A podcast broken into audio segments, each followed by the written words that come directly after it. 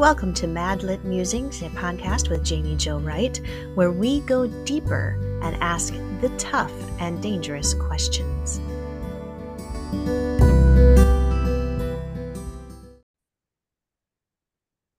Hello, everyone. This is Madlit Musings with Jamie Jo Wright. And today I'm super excited. I have Steven James with me. Hey, Steven. Hey, how are you? Good, good. It's so good to have you here. Um, for those who aren't familiar with you, which would be a travesty, but if they're not familiar with you, you are a national best-selling novelist. I'm reading your bio, by the way, because I'm that cool and professional that I read these things. That's amazing. but you're award-winning, pulse-pounding thrillers, um, critical acclaim, growing fan base. Um, tell us just a little bit about your books, and you've got one that just released here this April, yeah. um, called Broker of Trust. Or yeah, Broker of Lies, and so oh, Broker uh, of Lies.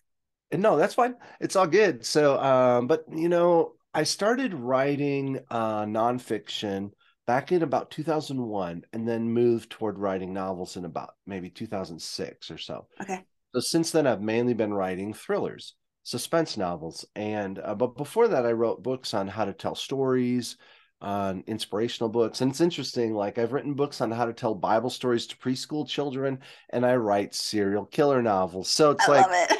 my wife says it's like inviting Stephen King over to do a puppet show for your kindergarten class. So I mean, but that's just like all different types of stories, obviously for different groups, you know. Right you're a Sunday school teacher. I'm not going to give you my novel as an example of like what type of story to tell, but um, but so my novels are pretty gritty. They're suspenseful uh, thrillers, um, and and as we were chatting about earlier, I like to ask big questions in the stories if I can, like.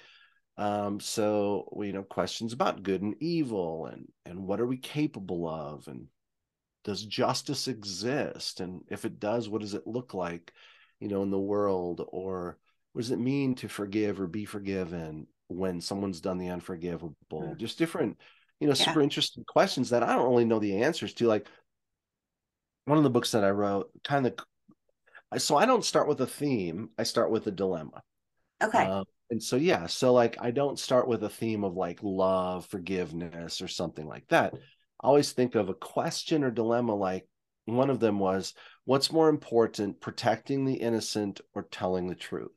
Oof. so if you had to choose like if you tell the truth innocent people die but or you could lie and protect their lives what would you do? So like to me i mean i'm not trying to tell you what to do. I just want you to think about what's more important truth or justice. Mm-hmm. and um so a lot of my friends might start with the idea of i'm going to write a theme of of truth or whatever. And so that's fine, but I always think that it's more interesting to write about dilemmas and questions. And yeah. Uh, so yeah, so with uh, you know with broker of lies, I was really asking this question of is there a difference between justice and vengeance, and basically where's the line?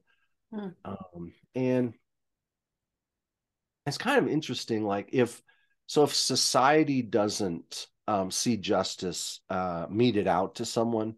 Right. Eh, um, since we should be pursuing justice, is it our job to do that individually? Like, mm. let's say justice is not meted out to someone, or but then it's against the law for me to meet the justice out against right. them. How does that work?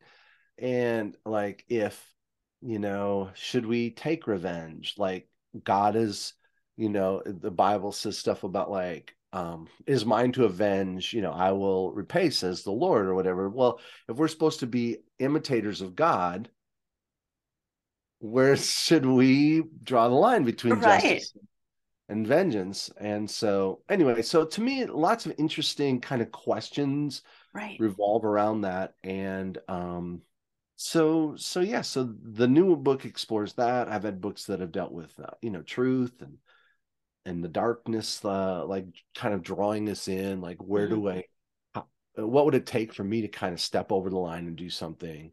unthinkable and mm-hmm. um, so yeah and usually when i start i don't know the answer to the question i'm asking because if i knew the answer it wouldn't be a dilemma it would just be like right. all right it's me just telling you what you should believe so so every book to me is a journey uh, a deeper journey philosophically into mm. some of these things that matter most yeah. meaning truth justice life and all of all of the questions that would revolve around those yeah no i love that and i love talking about the the deeper things like that and those conundrums um and and the theme the theme of justice and vengeance is one mm. of those where it, it it at first glance i look at it and i'm like this is really black and white. And then you start thinking about it and it gets grayer and grayer as you move to the middle. So what, tell us a little bit about your journey in discovering that. Yeah i mean it, justice is so fascinating to me. Like when you look at the world um the natural world let's say mm-hmm you don't see any evidence of justice. Like there's no justice in the jungle. I mean, there is just no, there is life and there is death, right. and and yet um, we as human beings, any culture that's studied in any era of history, we all want justice. And so, even though there's no evidence for justice in the world, in fact, there's a lot of evidence that justice does not exist in the natural world. It doesn't seem to anywhere where we look. And yet we all think that it should in this yeah. life. And so, like, I remember talking with one person one time about it, and I was like, Do you believe justice exists? And he said, Yes. And then I was like, Well, then you believe God exists too. And he's like, No, I don't believe God. I was like, Okay, well, I'm just, I don't, I don't understand because like to believe that justice exists, you have to believe in an afterlife. Because right. in this world, it doesn't always. Like innocent people get sent to prison. I just saw a story today about, you know, someone who got out after 28 years in prison. is horrible. Wow. And and innocent, you know, and innocent and, and guilty people get away with things, right. you know, sometimes. So so without an afterlife where there's a reckoning, then there would be no justice in the world. So if you believe in justice, that it exists, you must believe that there's an afterlife. And if you believe there's an afterlife, you have to believe there's a God.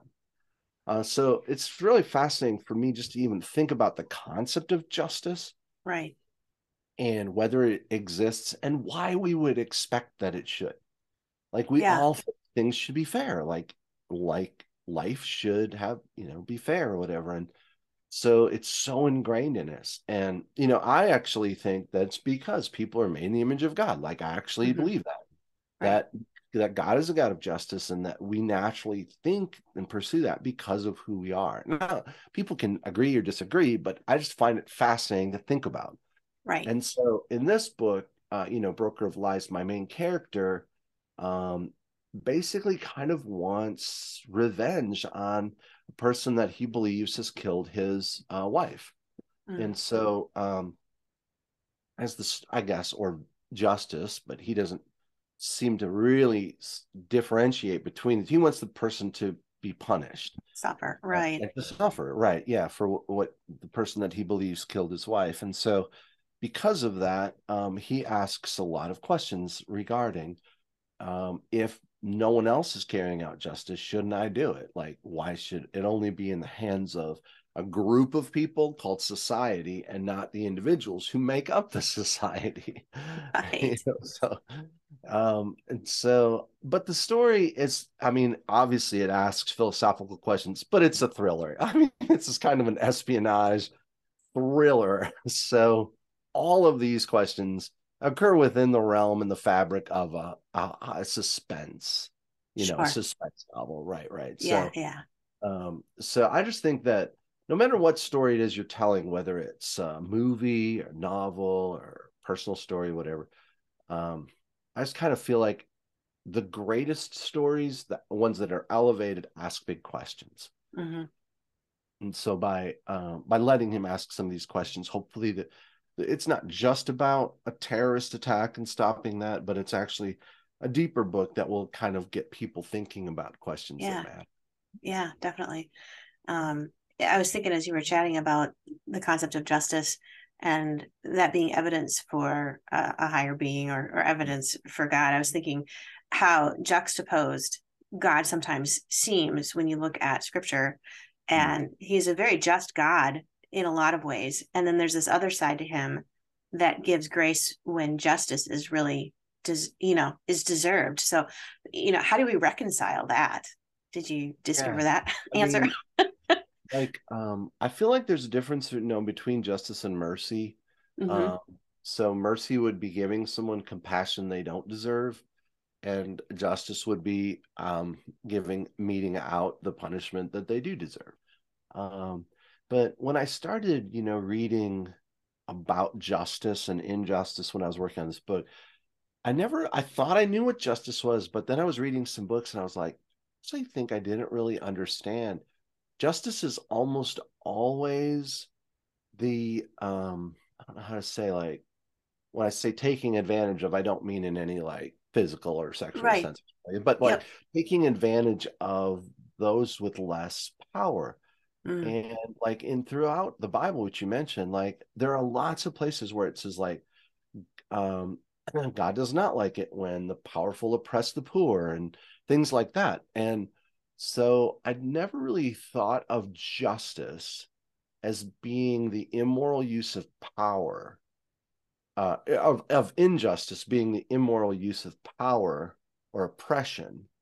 Um, but I've started to kind of think that that it is like it's oppressing hmm. those who are weaker or in some cases less privileged, or I don't know whatever term you want to use, but it's the oppression of the strong over um, other people, those in power, let's just say. Right. It's oppression. And um, injustice is very closely tied to to oppressing oppressing other people.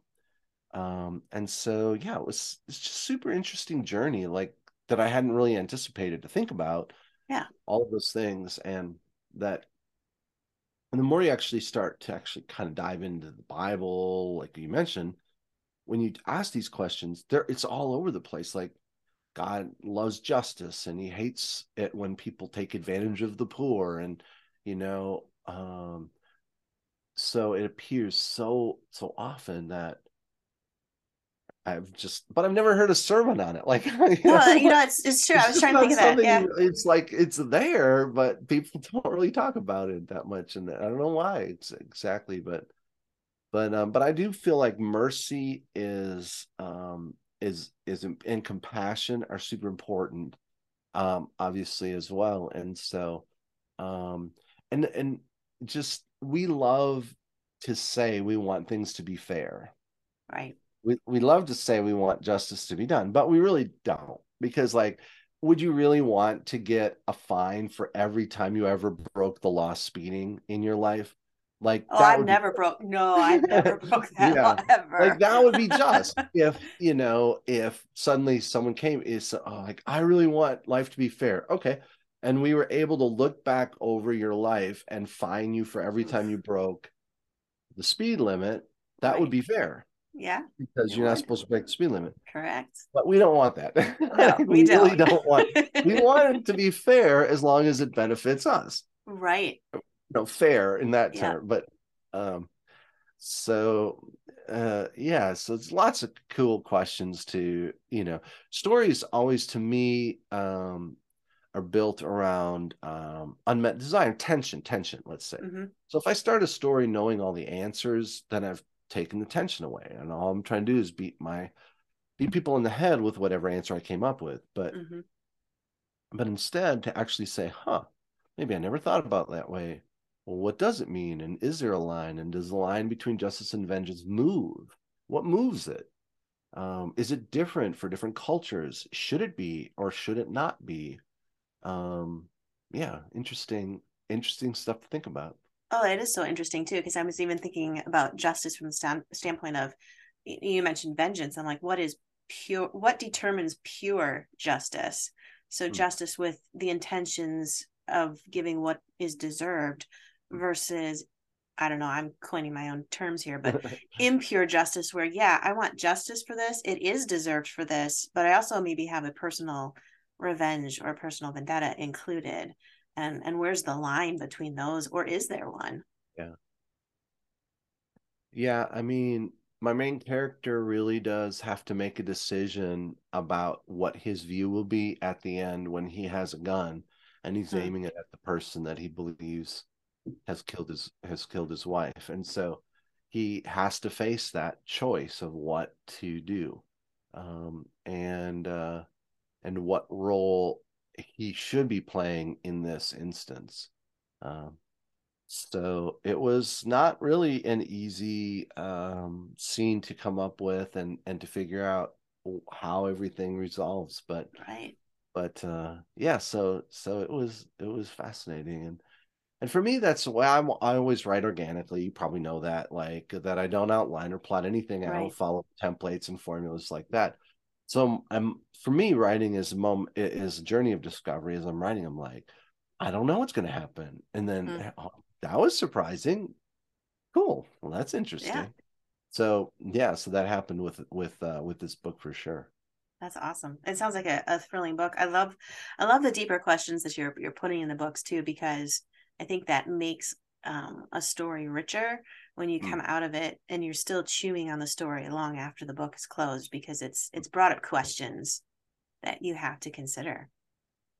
Yeah i hope so you know. There's nothing wrong with reading books that simply entertain i get that and i love enter of course i want to be entertained so i want right. my books to do that at the very least entertain. So they're super thrilling as much as i can make them I think what what what you just mentioned though is great. Like if you can tell a story that super entertains people, and then at the end leaves them thinking and maybe growing or you know processing things in a way they hadn't thought of before. I think that's that really out is amazing. Like if you yeah. can do that, do it both. Too many times, like a book comes out and you read it, and you're like, "Oh, he's just beating me over the head with what he wants me to think or feel or mm-hmm. something."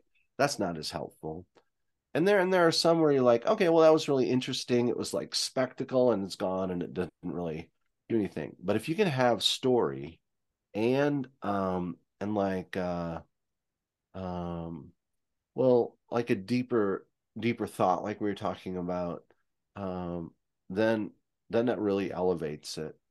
Um i've been thinking over the last couple of years my view of story has changed actually Okay. Like I thought I knew what a story was for many years.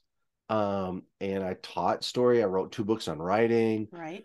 I have a master's degree in storytelling. So I was like, I think I know what a story is. But I've actually changed my view of what I think a, a story is. And so I feel like all stories have four elements, but all great stories have two additional elements. Mm. So um, so basically I'll just go through it really, really yeah, quick.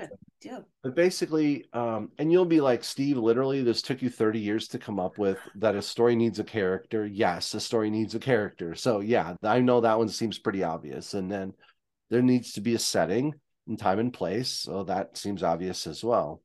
A lot of people would say that a story needs plot, but I don't think that's the, I don't think that is really the next aspect. So, you need a character and a setting, but also you need a struggle. Mm-hmm.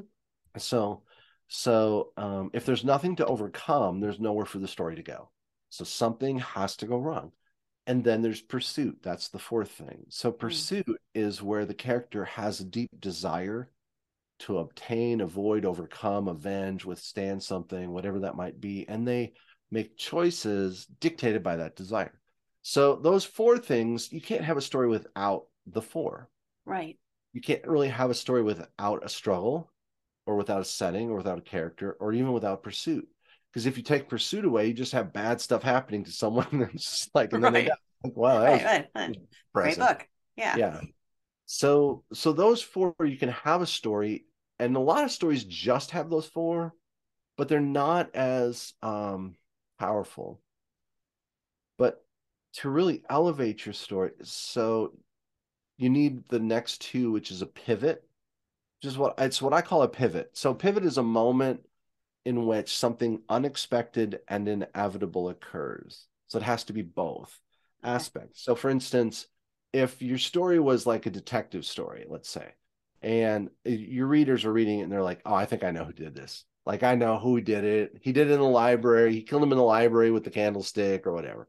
And then that's exactly where it goes it's going to be too predictable. Readers are going right. to be like mad. They're like, no, I completely figured that out like 200 pages ago. So it's too predictable. So in that case, it's inevitable, but it's not unexpected. Right. On the other hand, if it's simply unexpected, like you're writing your Amish romance and suddenly these aliens land, shoot the cows with photon rays and take off into space. You're like, well, that was unexpected, but it, it's probably not inevitable. So it has to have both. Otherwise, it's too outlandish or too predictable. And I just don't feel like people are really taught to write from a pivot or to write toward a pivot that yeah. they should. Mm-hmm. And so that's why a lot of stories you read, it's like suddenly something just happens to solve everything at the end. It's, it's too um, unbelievable or it's just too predictable. It's boring. Um, so you need that pivot. And then payoff is the last. And that is where the story really does ask some deeper questions or maybe you know, if it's a romance story, it makes you cry, or it's a mm-hmm. humorous story, you laugh, or it's a horror story and you, you know, you're scared, you know, but it has payoff in the end. And so it's deeper than just the events occurring. They actually, there's deeper meaning within it. And, yeah. And so as I write, I'm really trying to keep those six aspects in mind in every scene mm-hmm. and in the story as a whole. So, like, if a scene doesn't have a pivot, I feel like it still needs work. Okay. Um, yeah, because yeah. it's going to be too predictable. Right. Like, oh, I know exactly what's going to happen, or it's going to be too like unbelievable. Mm-hmm. So without the pivot, and so it's been super interesting over the last few years to sort of teach people to really rethink what a story is. And when people just say like a story has a beginning, a middle, and an end, that's super not helpful because everything has a beginning, a middle, and an end. Like a bratwurst okay. has a beginning, a middle, and an end. You know. Yes, it does. yeah, so it's like not super helpful, but it also it it makes people think that stories are about the progression of events instead of a collision of desire. Mm. And so mm. stories are not just about things occurring. That's that's a, a report. I woke up this morning. I had coffee. I came downstairs. I did this podcast. Whatever. That's not a story. And so to really get people to move back from that whole aspect and say, okay, like what really is a story? Well, it relies on tension, it mm-hmm. relies on unmet desire, relies on pursuit, relies on these moments that pivot the story forward.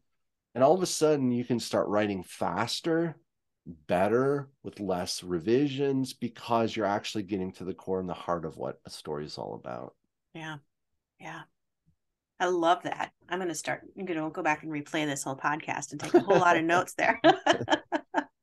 but it's it's so true though, you know. And and then when you are addressing those deeper themes in your book too, um, those themes start interweaving between those pivoting moments and those those opportunities to boost that story forward and also boost the question forward in the mind of the reader um, as to what they're struggling with and, and wrestling with in that story yeah wrestling is a good you know struggle is a good word wrestling is a good word. It's like so often stories when the people come to a story with this whole idea of like oh we need a first act and a second act and a third act. Well stories might have three they might have you know way more than three um right. acts. And so um the whole idea of thinking just simply about the temporal aspect of story without diving into the actual elemental forces within a story, I think is not as helpful. Yeah, I would totally, I would totally yeah. agree with that. All right. So Broker of Lies comes out in April, and um, that's coming out from Tyndale Publishing. Yeah. And but you have a whole backlist, so there's no shortage of Steven James books if people want to read them. yeah, I've written a few over the years. So there's I think 18 novels and almost 40 other books I've done over the last 30 years. But but for the most part, um, you know, the last 15 years have been writing thrillers and suspense mm-hmm. novels. So yeah, people could always, you know, look for them anywhere where they look for um, you know, books or or StevenJames.net has links to all the publishers Perfect. and buyers and stuff like that you know yeah great so yeah if you're an aspiring writer too there's some books that you've written to help with that and and yeah. that's awesome so um i really appreciate you being here today this is great um, I'm going to go start looking up the word justice and vengeance in the Bible now because I'm starting to think, oh. you know, I have all these thoughts going through my head now going, but God is so often talked about as being unjust and the world looks at him as unjust. So how can he be just and unjust? Or is so yeah, my brain's just kind of swirling now. no, that's no, that's good. And I mean the question is, you know, if there's evil in our world, is God just or is he evil or is he impotent to be able to not address those issues? Is he right. not all good or is he not all powerful? And I I love to talk about those questions with people and I think they're legitimate, you know, questions discussions to have. And so um it's you know, for me it's just like what I mean, our lives are short, and so big questions matter. Literally, it's good to talk about them. I mean, yeah. should, we shouldn't be afraid. no, well, and I think sometimes, yeah, know, people so. are afraid to talk about them for fear they're going to come up with a wrong answer. But yeah, you can't come up with any answer if you don't talk about them. So yeah, so it's it's great to think about, and I yeah. feel like um, I really appreciate your your you know the, the t- time to be here, but also just to talk about some of these important, fun issues. Yeah, absolutely. Well, thank you so much for being on the podcast and um, blessings to you as your book releases and you continue on. So, and you have a podcast too. We should throw in that you have a podcast. yeah, you were on it, and so that's amazing. So, um, but it's called the Story Blender, and I interview some of the leading storytellers, writers, and and um, filmmakers in the world. And uh, so it's it's a weekly podcast. It's free. You can just search for the Story Blender wherever you listen to them, or storyblender.com has more information. But Awesome. It's been fun. I mean, I've interviewed about 200 of some of the best, you know, known writers in the world, and and I always just ask them, what are the secrets to a great story? And so it's it's been super fun to to yeah. do that, pick their brains. It's a, it's a good podcast, so I encourage everybody to go listen to it because I I enjoy listening to that, and and there's a lot of archived episodes I have to get through yet, but this is good. Yeah, there are a few. Well, thank you so much for coming. And maybe we can have you on again to discuss more deep questions in the future. Sounds good. We'll do it.